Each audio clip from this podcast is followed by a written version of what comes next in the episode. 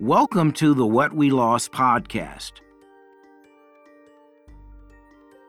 At the start of 2020, just months before the Canada Student Services Grant or the CSSG controversy dominated headlines, we was riding high, gearing up to celebrate its 25th anniversary and planning for the next 25 years. But with a global pandemic declared in March, the organization had to make some quick and difficult decisions to ensure long term sustainability. I'm Martin Luther King III, and this is the What We Lost podcast. This is the truth behind those decisions and how they set up the organization for long term stability. Bad omens.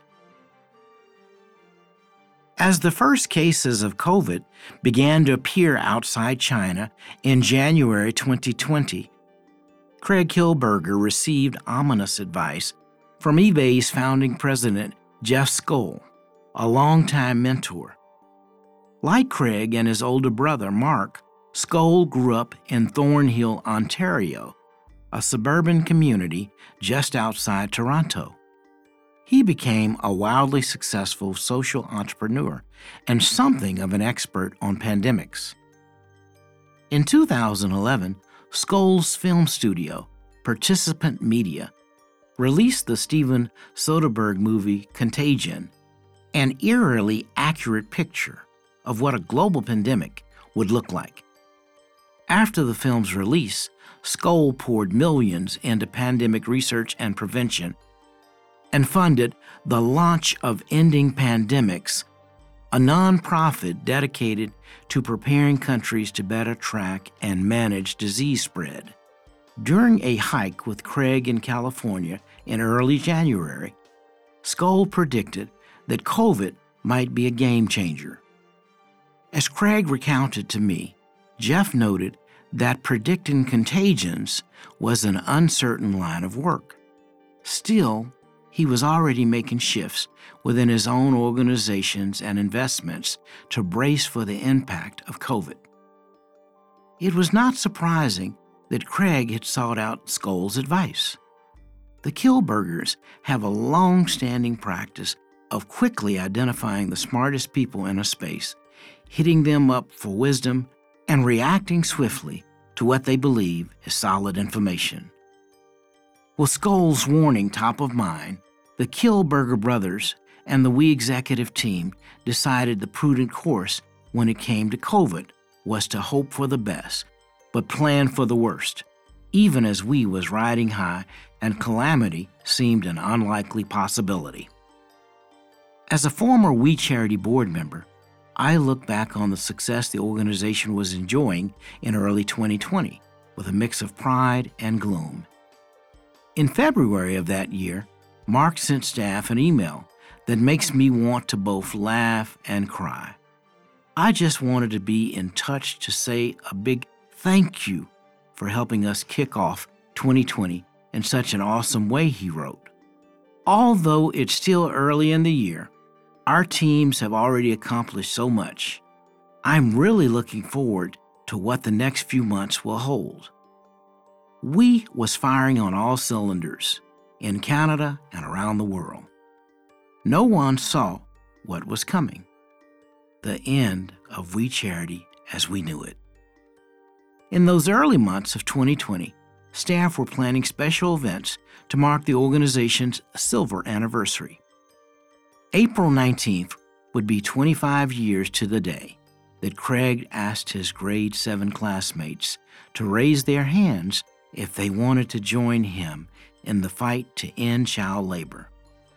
Eleven did, marking the early beginnings of what eventually became We Charity.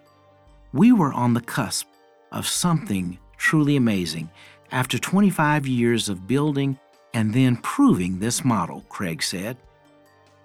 We joked that it was the longest, hardest overnight success to scale globally. Meanwhile, teachers involved in We Schools programming across Canada were busy integrating new social and emotional learning curricula into lesson plans to support their students' well being. while kids were out on March break, an escape from the classroom that would last far longer than anyone could have imagined. Many teachers were reflecting on how they could use WE resources to keep students focused on taking action and being good citizens if virtual learning became the new reality.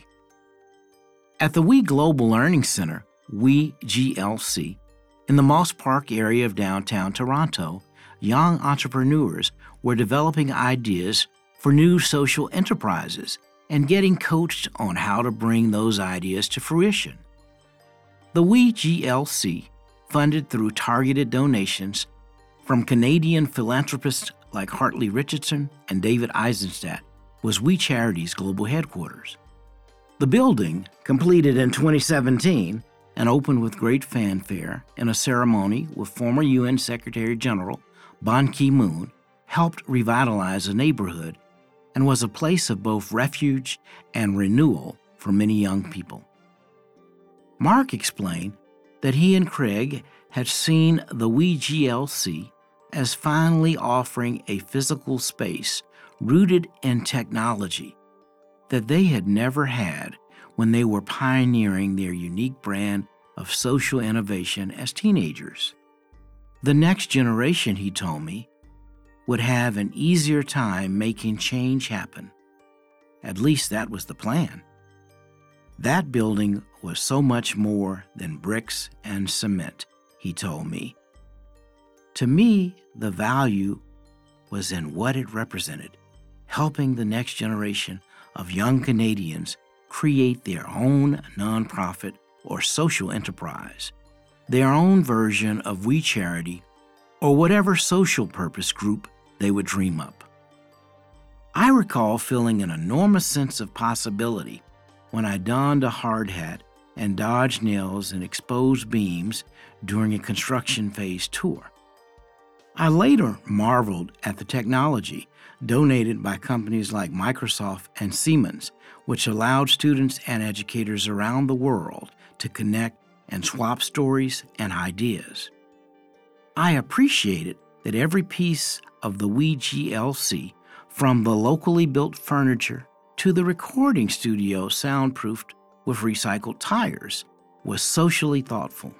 Even the carpeting was made from reclaimed fishing nets that had once trawled the bottom of the ocean, doing considerable environmental damage.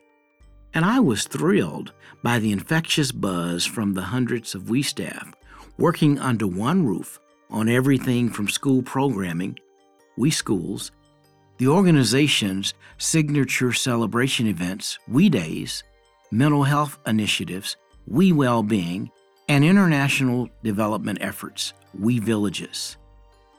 And of course, there was the vibrancy of all those visiting school kids filling the digital classrooms, Skype pods, and breakout rooms that took up the entire first floor. As part of its 25th anniversary celebrations, the charity intended to expand the WE GLC by using neighboring real estate already owned by the organization to create a broader campus for good, which would provide mentorship, free or discounted space, and an extensive suite of business services to youth led social enterprises and charities. Me to We, the social enterprise partner of We Charity, served as the inspiration for the Campus for Good.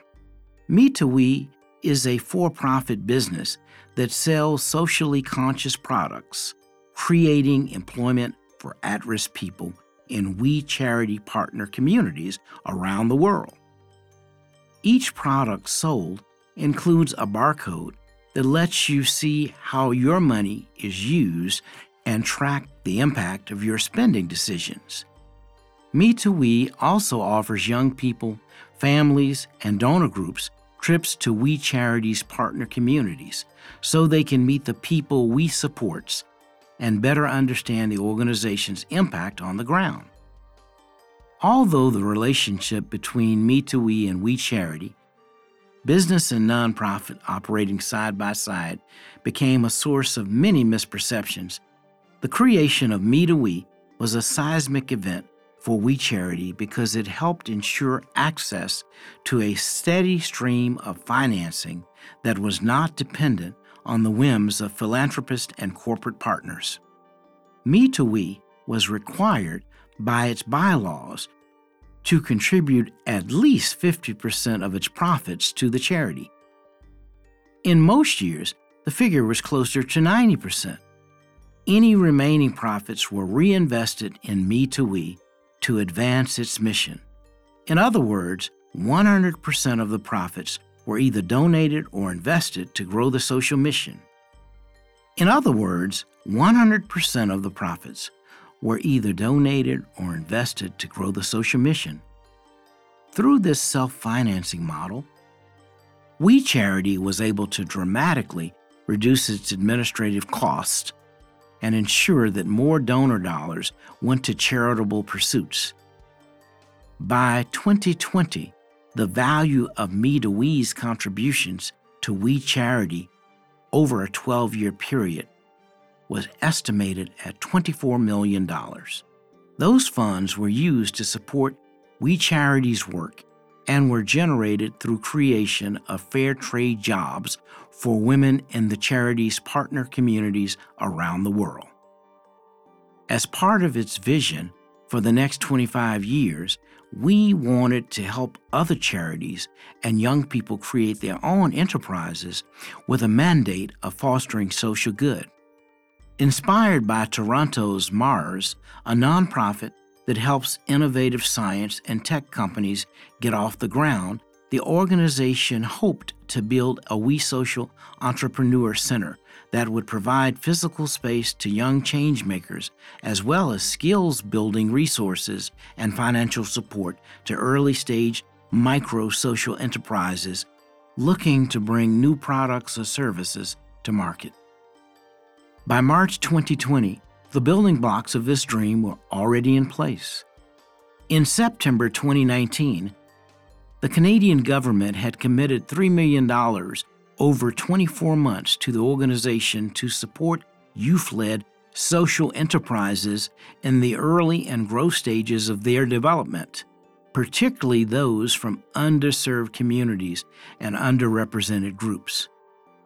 The goal was to foster the creation of 200 businesses focused on social good and help grow another 30 that were already in existence. To accomplish this, we built two unique programs. We incubate for people under 25, and we scale up for aspiring social entrepreneurs under 35. The goal of both programs was to ensure that young entrepreneurs were equipped with solid business plans and impact models so they could give back to their communities while also expanding globally and creating an underlying culture of social good. While these socially minded ideas were percolating in Canada, We Charities development teams in countries such as Kenya, Tanzania, and Ecuador were busily implementing the charity's five pillar model of sustainable development education, clean water, health care, food security, and income opportunity. In January 2020, we had kicked off the new year with Craig hosting a group of guests in Kenya.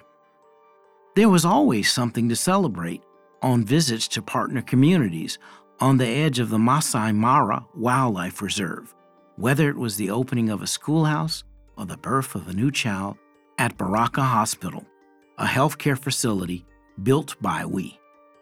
Guests visited the charity's partner villages where they took part in traditional water walks, trudging a few kilometers from a muddy river with heavy jugs hoisted on their backs and strapped to their heads.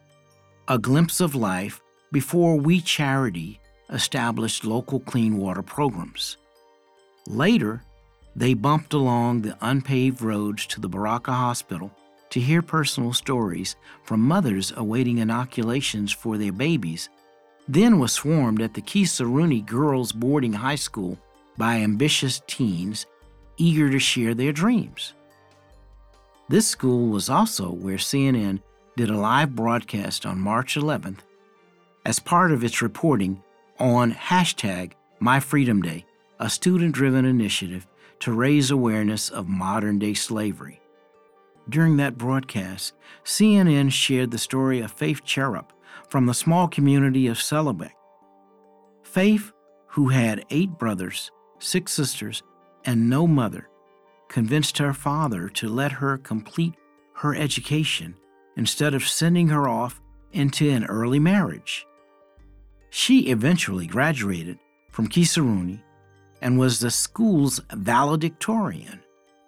She went on to study tourism management at WE College, a post secondary institution built by the charity in 2017. CNN's broadcast brought the story of WE Charity's work in Kenya to more than 384 million households across 200 countries. It seemed like everywhere we operated, there was excitement and hope in the air. No one sensed how much the world would change in the days, weeks, and months ahead. But in short order, all we days, everywhere, would be canceled. Me to we trips would be grounded. Schools in countries around the world would be closed, and most people's lives would be turned upside down. We Charity's 25th anniversary would be all but forgotten. The life's work of countless employees would be in ruins, and hundreds of thousands of children who benefited from the charity's efforts in Canada and developing countries around the world would have to go without. COVID takes flight. Prompted by Jeff Skoll's advice, Craig and Mark directed both We Charity and Me to We to prepare for the possibility of a trip participant contracting COVID or the virus spreading rapidly through a partner community overseas. The charity established sanitation requirements for We Country offices and facilities and began to hunt for a supplier of personal protective equipment. By mid February, two task force groups had been formed at WE's headquarters in Toronto, and both were meeting daily. The risk management team, composed of executives, country directors, and other key operational staff, were tracking events and preparing strategies and contingencies. And a stakeholder service team was tasked with keeping the organization's donors, educators, school groups, and trip participants abreast of developments. At the time, COVID seemed like a real but distant problem until it began spreading across Italy and appearing in numerous other European countries. By February, it had already jumped the English Channel to the United Kingdom and was moving, albeit relatively slowly. There were concerns about proceeding with We Day UK in early March. But after the National Health Service said live events were safe, the decision was made to go ahead. As the day approached, though, some members of the We team felt a Damoclean sword hanging overhead. I had this feeling that something bad was coming around the corner, Mark told me I'm not really a guy who relies on vibes.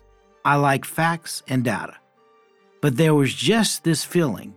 I can't describe it, but it was impossible to ignore.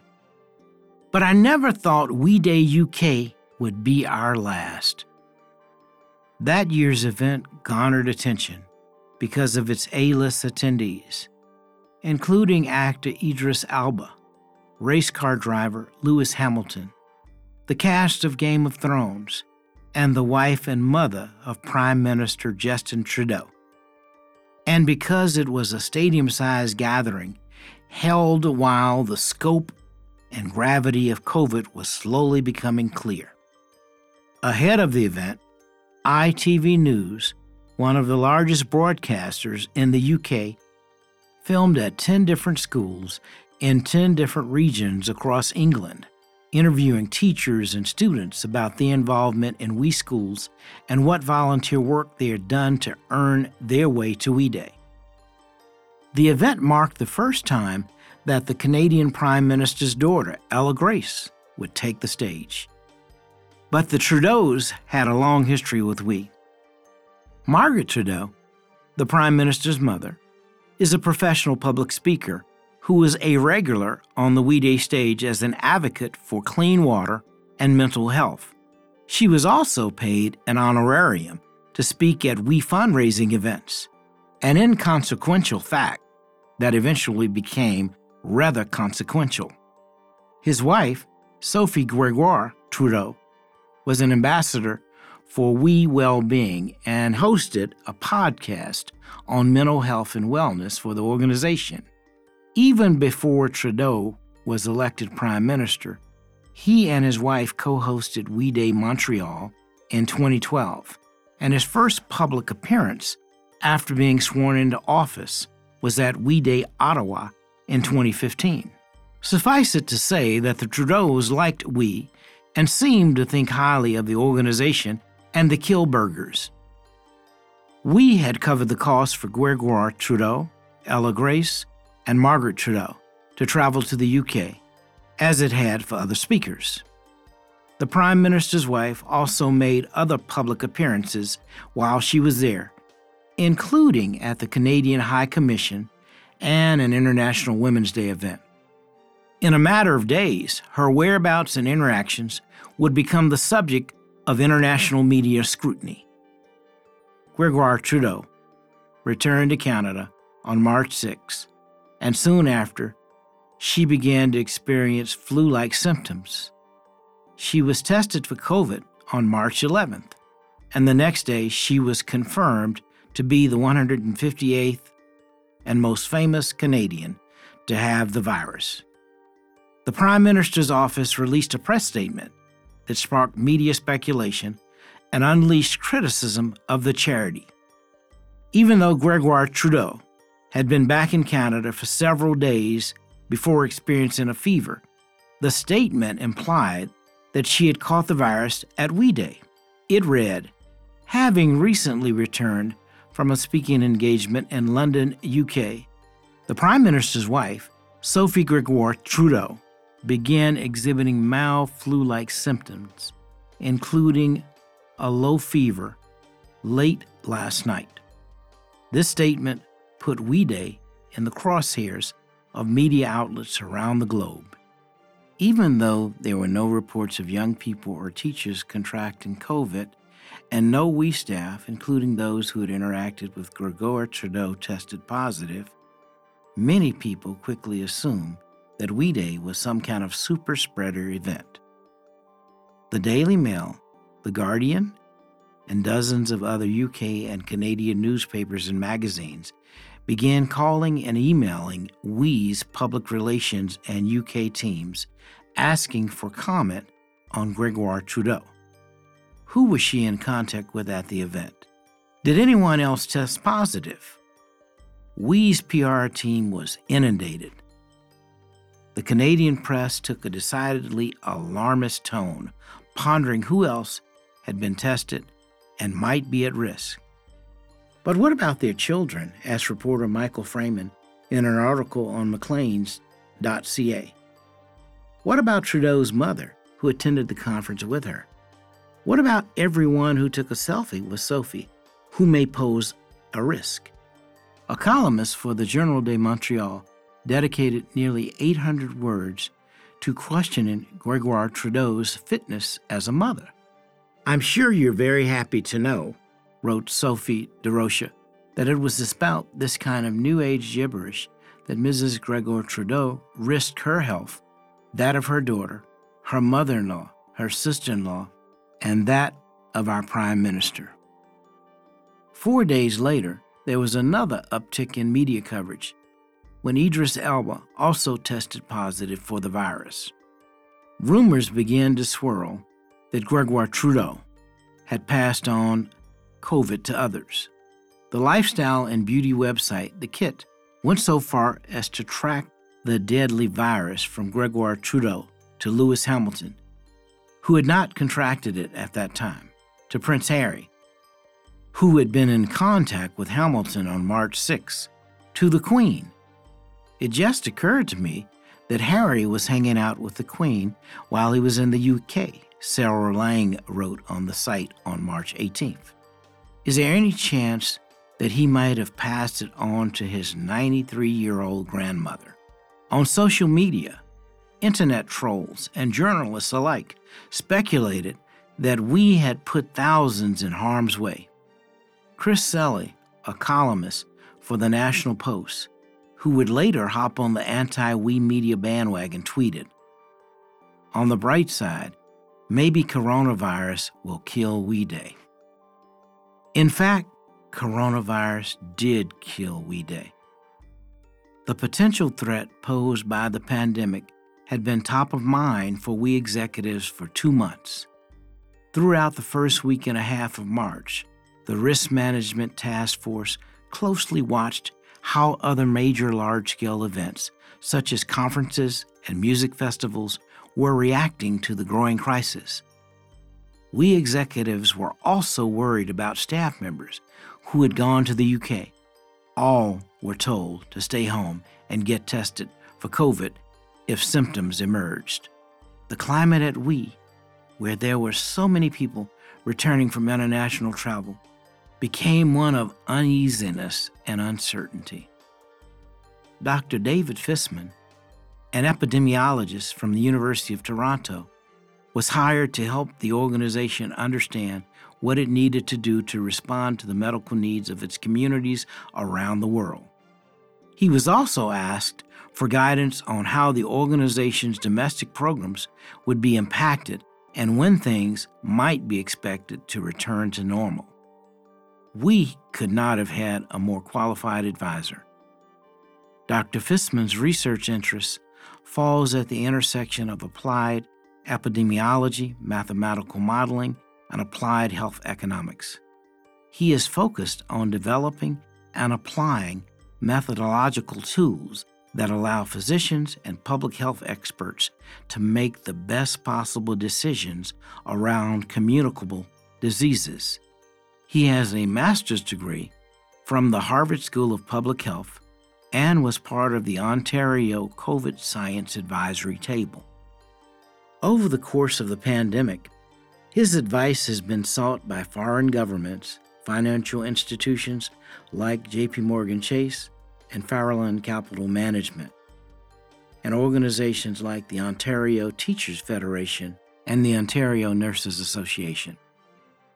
Dr. Fisman was in regular contact with We Charity to try to help the organization make prudent decisions. He had a simple warning this is going to be bad, and things will not get back to normal for a long time. Looking back on those early days of the pandemic, Fisman, an overworked but good humored man who peppers scientific explanations with humanistic references to Franklin Roosevelt and Lao Tzu, told me that Craig kept drilling down on every detail in the hope of uncovering some prospect of better times. But Fisman, the bearer of bad news, explained that the pandemic would likely come in waves, with government policy decisions influencing the trajectory more than the virus itself. It was, he acknowledged to me in an interview, a very tough card for we to be dealt, because so many of its activities would likely be shuttered for an indefinite period. The doom that Mark had felt just a few weeks earlier proved prescient, and that feeling was building. Every part of we, which was in the business of live events, school programs, international travel, and retail would be impacted by COVID, starting with We Day. Based on Fisman's advice, the We executive team decided the organization needed to be proactive. On March 10th, all stakeholders, educators, vendors, donors, staffers were informed that the live We Day events would be canceled for the spring 2020 season. When schools began closing across North America later that month, the full We Day 2020 21 season was terminated. In an email to partners and donors announcing the initial spring cancellation, Mark wrote, I know it will be heartbreaking for the hundreds of thousands of students, educators, speakers, and partners who participate every year. It was a heartbreaking decision for all of us at WE. He added that the safety and peace of mind of participants and their families and our staff is our highest priority. Similar emails were sent to students, educators, and speakers. The next day, March 11th, the World Health Organization officially declared COVID a global pandemic. Two days later, Canada issued an advisory recommending against travel abroad and called on all Canadians outside the country to come home. As travel warnings went into effect, we went from worrying about the fallout of We Day UK to grappling with how to repatriate more than 100 travelers from Kenya, Tanzania, and Ecuador.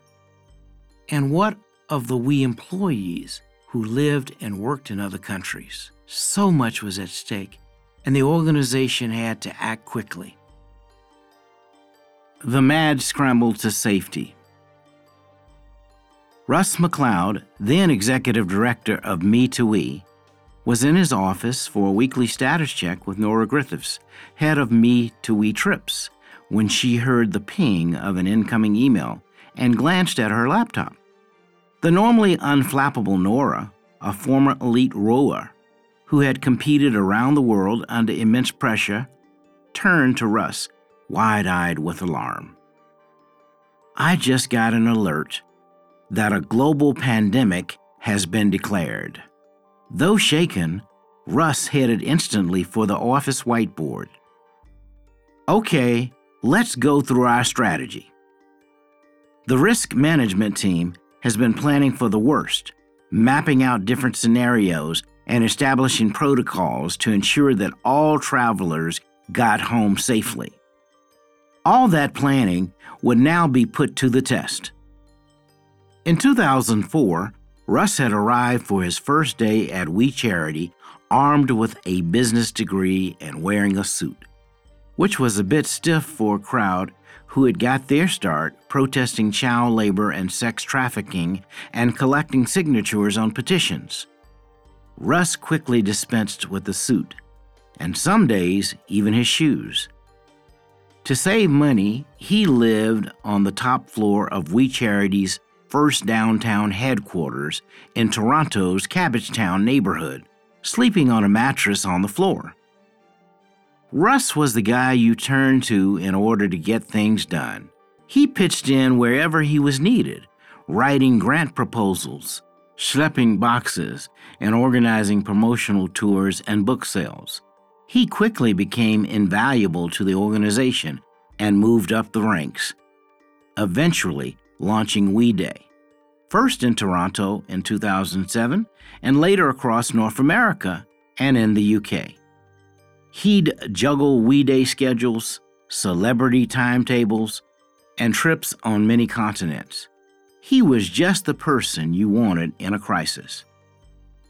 March 11th was the beginning of what Russ described as a mad scramble to get We Charity and Me to We staff and trip participants back home from sometimes remote communities across the globe.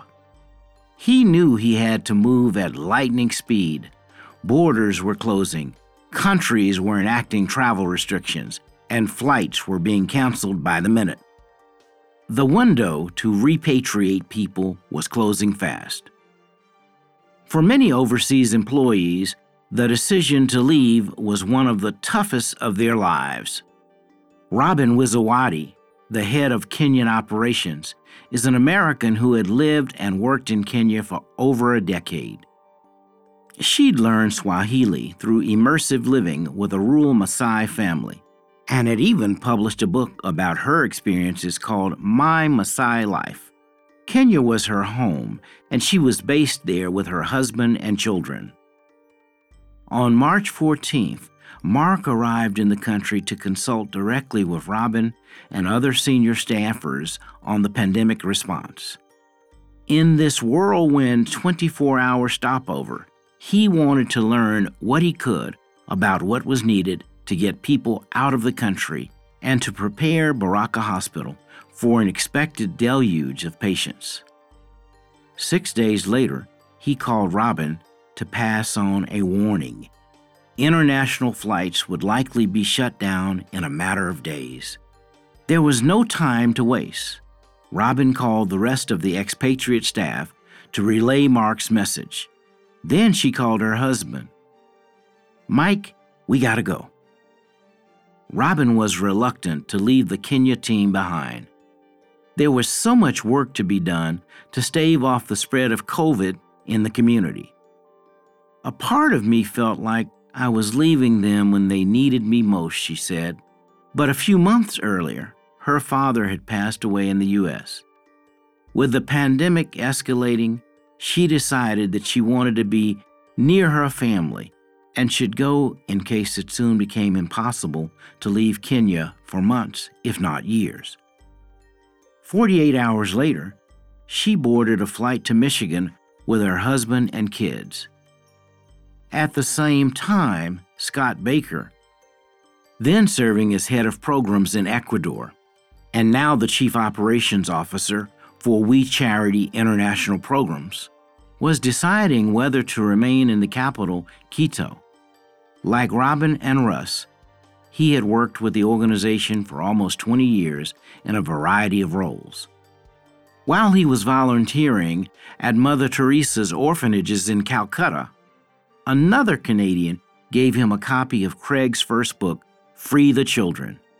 Scott read it, returned to Canada, and lived for a time in a tent in the backyard of the Kielburger family home while he took on responsibility for building and growing a youth volunteer leadership program for the Toronto Catholic District School Board. Before moving to Quito with his Ecuadorian wife and their two children to spearhead We Charity's sustainable development programming in the Amazon, he did a long stint as executive director of the charity from 2010 to 2018. As Ecuador closed its borders on March 14th, Scott scrambled to get trip participants out on the last scheduled commercial flights. COVID restrictions had caused turmoil in the country, with civil unrest and looting. He realized that once those flights ended, he would likely have no chance to leave with his family until the pandemic was over. We are living day to day, he recalled. It was this crazy, uncertain world once he'd made arrangements for all staff and trip participants to return home, he came to the difficult decision to leave as well. But by that point, the airport was closed and there were no commercial flights out. Scott's plight was one of several stories featured in a March 21st CTV News report on the travel challenges facing Canadians abroad. He says the news coverage helped him and his family secure space on one of the very first charter flights. But we left our house, furniture, car, and dog to make it out. I made inquiries about the dog. Her name is Luna, and she was taken in by Scott's in laws. Back in Toronto, Russ and other We employees were feeling the toll of trying to manage a coordinated exodus on a global scale. Red tape was shredded to ensure maximum efficiency. If staffers found a flight that could accommodate someone, they were instructed to grab it without going through the standard internal approvals. We didn't want to give up a seat on a plane because we would have to chase someone for approval to spend that amount, Nora recalled. Meanwhile, Mark and the travel team worked the phones for hours each day, talking to airlines, Global Affairs Canada, and numerous foreign consulates and Canadian embassies as they tried to bring more people home. Despite the hurdles, all trip participants were repatriated in under a week, and by March 21st, just 10 days after the pandemic was declared, the last of the We staff members had returned, except for one. In Udaipur, India, in the northwestern province of Rajasthan, program head Lloyd Hanoman was still working to close the office, secure all WE properties, and ensure that the needs of national staff were addressed. Originally from Guyana, with degrees in conflict studies and political science, Lloyd had worked for UNICEF and Global Affairs Canada before turning up at WE's Toronto headquarters one day to pack school and health kits to ship to children overseas. He quickly became a key team member and went on to lead the organization's international development work around the globe. Before moving to India, he had lived and worked for We Charity in Sierra Leone and Sri Lanka. What I thought would be a few hours of volunteering turned into a 20 year career, he said. Like Robin and Scott, Lloyd was reluctant to leave the country he had come to think of as home. He also didn't want to leave his team members, who were supporting dozens of projects and thousands of impoverished community members. Mark was worried time was running out, and he phoned to urge haste, but it was too late. On March 24th, the Indian government locked down the entire country. All forms of transportation were halted, and people were told not to leave their homes except to get food or seek medical attention. The We Charity team had to make multiple calls to Global Affairs Canada in Ottawa and send repeated electronic requests through a web portal set up by the Canadian Consulate in India before they were able to get Lloyd a seat on a government flight out of the country. With the airport in Udaipur shuttered and no interregional flights allowed, he had to get special permission from Indian authorities to break the lockdown and make the 11 hour drive to Delhi to catch his plane. As March drew to a close, most Canadian journalists, politicians, and pundits were suggesting that the pandemic would have a relatively small impact on daily life, with everything returning to normal as soon as the summer or fall of 2020. But the information coming into We told an entirely different story. Sad goodbyes. Mark and Craig continued to get advice and data on the short and long term consequences of the pandemic from Dr. Fisman and others. It was all bad news.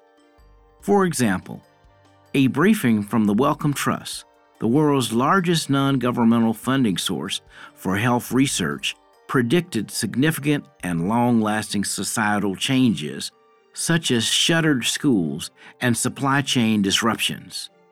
Its experts also foresaw the high death toll that became a reality around the world. Similarly, Chris Hansen of Valiant Capital Management, a longtime We Charity donor, told leadership that he expected the financial impact of COVID to be heavy and advised the charity to prepare for what was coming.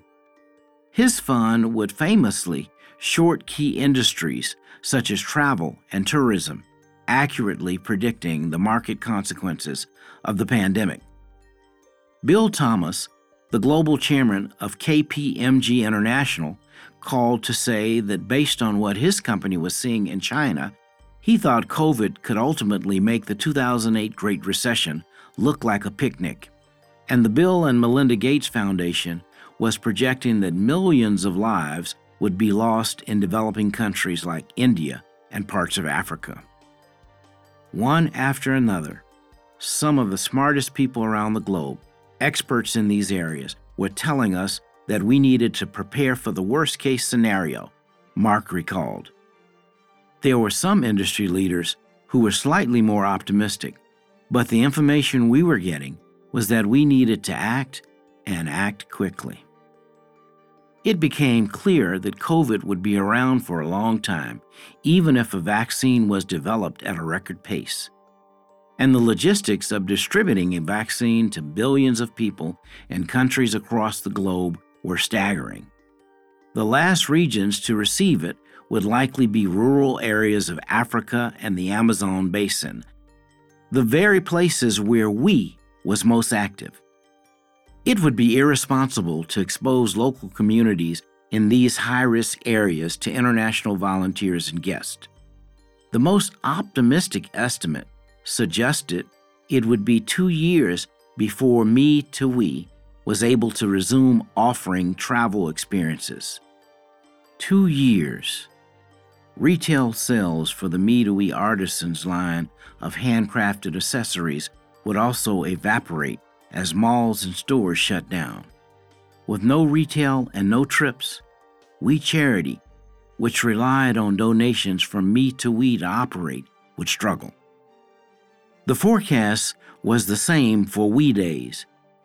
It became apparent that even in the best case scenario, students and teachers would be reluctant to crowd into large arenas well into 2021 and beyond. And even if schools themselves reopen, the pandemic would almost certainly preclude motivational speakers and those who delivered We Schools programs from visiting classrooms. What then should be done about the teams that produced these programs? One bright light was that We Days and We Schools resources could be moved to an online format. But that would require nowhere near the previous level of staffing. An online broadcast is very different from a live event because the latter requires actual bodies to build stages, operate concourse booths, seat attendees, manage talent, and much more. At the same time, we Charity was thinking about shifting into disaster relief mode and diverting time and resources to securing much needed medical supplies, including PPE, for vulnerable partner communities.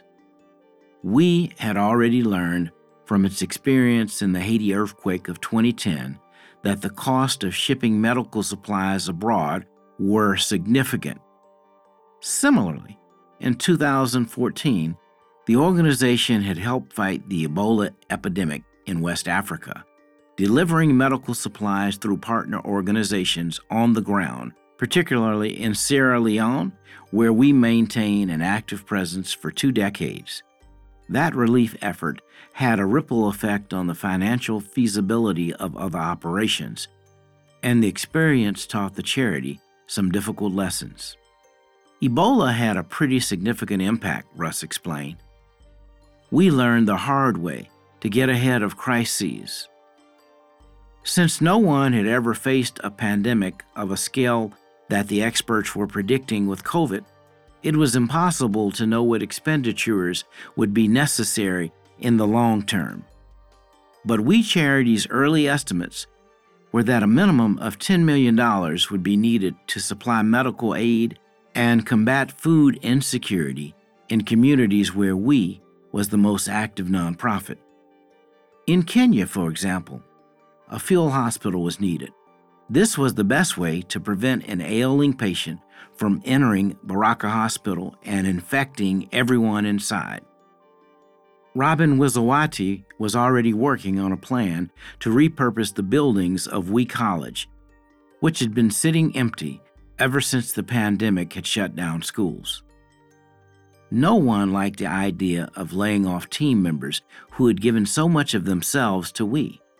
But there were difficult choices to be made.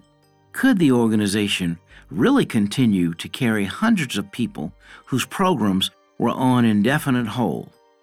Or was the prudent course to reallocate funds to support medical shipments, health care, and food security in vulnerable communities around the world?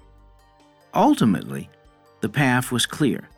The priority had to be communities overseas. The writing was on the wall. We was going to have to slim down very quickly. And so layoffs, which would be emotionally devastating for the organization, began the week of March 16th. We Charity and Me to We announced to staff in a video conference town hall that they were downsizing each departing staff member received a minimum of 12 weeks in severance pay, and all those affected were contacted personally by their direct managers, no impersonal email terminations. It was an agonizing process for those making the calls and those receiving them. When I talked to current and former staff members who were part of this sad moment, the words that came up most frequently were pain and loss. A consistent theme was that working for we was more than just a job. Most employees felt that they were part of something bigger that's why almost 100 people had worked at the organization for a decade or longer, and some of these people were among those slated to be let go. Russ said it was gut wrenching. I couldn't help shedding many tears.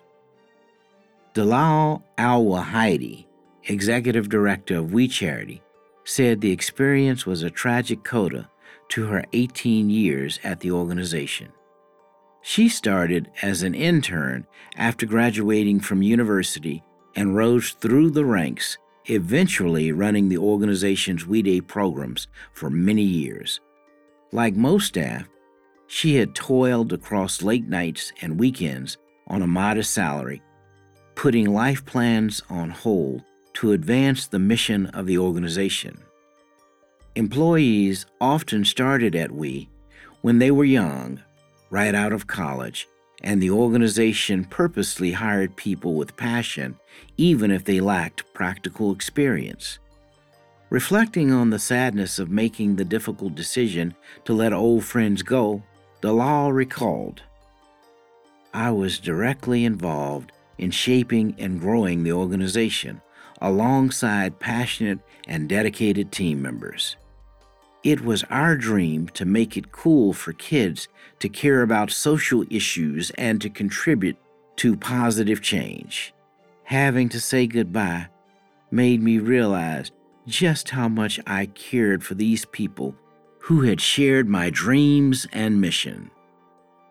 She noted that We's focus was on doing this in an honorable way, in the best way we knew how.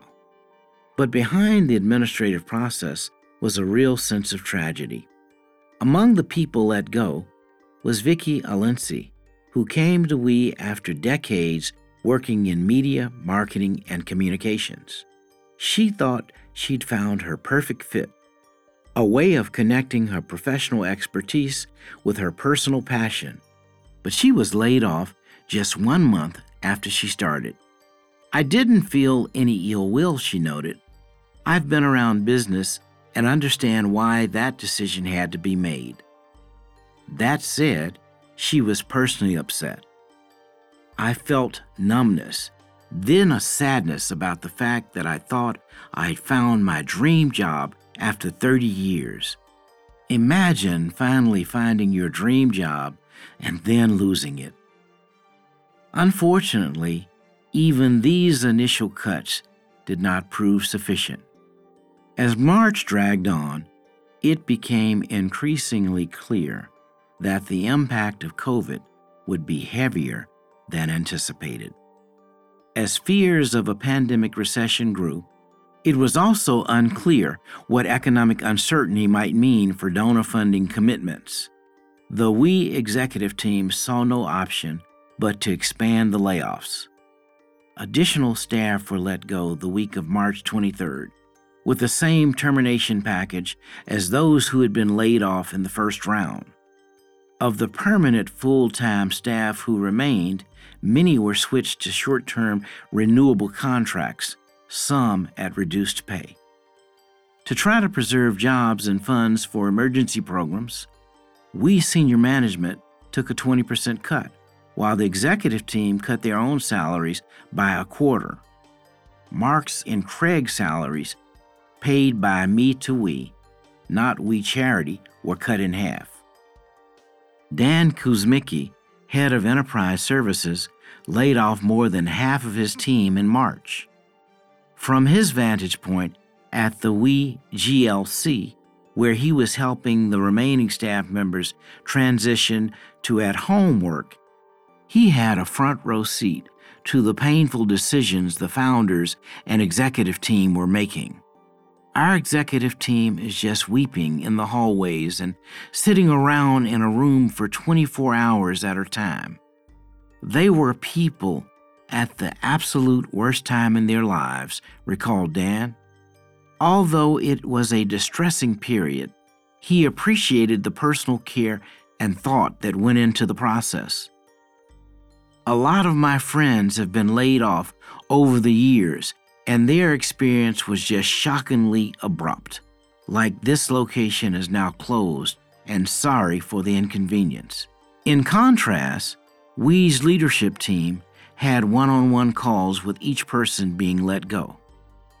Dan couldn't envision what was to come. No one could. But he felt confident that we'd make it through to the other side somehow.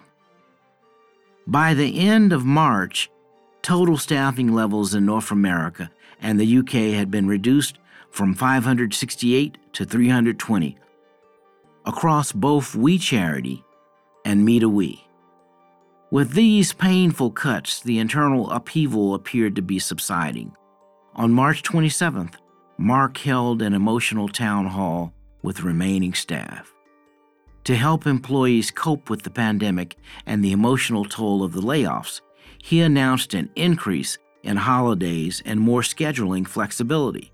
Mark then spoke about how the organization's local and global programs were more important than ever, as the most vulnerable are always hit the hardest in times of crisis.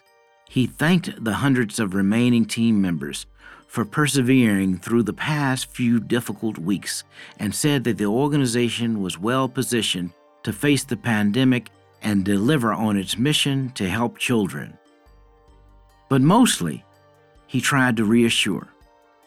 Please allow me to separately put your minds at ease about the financial solvency of the organization, he said. We acted quickly, and as a result, we will be okay. We will be okay. When I later heard Mark's message, I fervently hoped he was right. He was, of course, very wrong, but not because of COVID. Thank you for listening.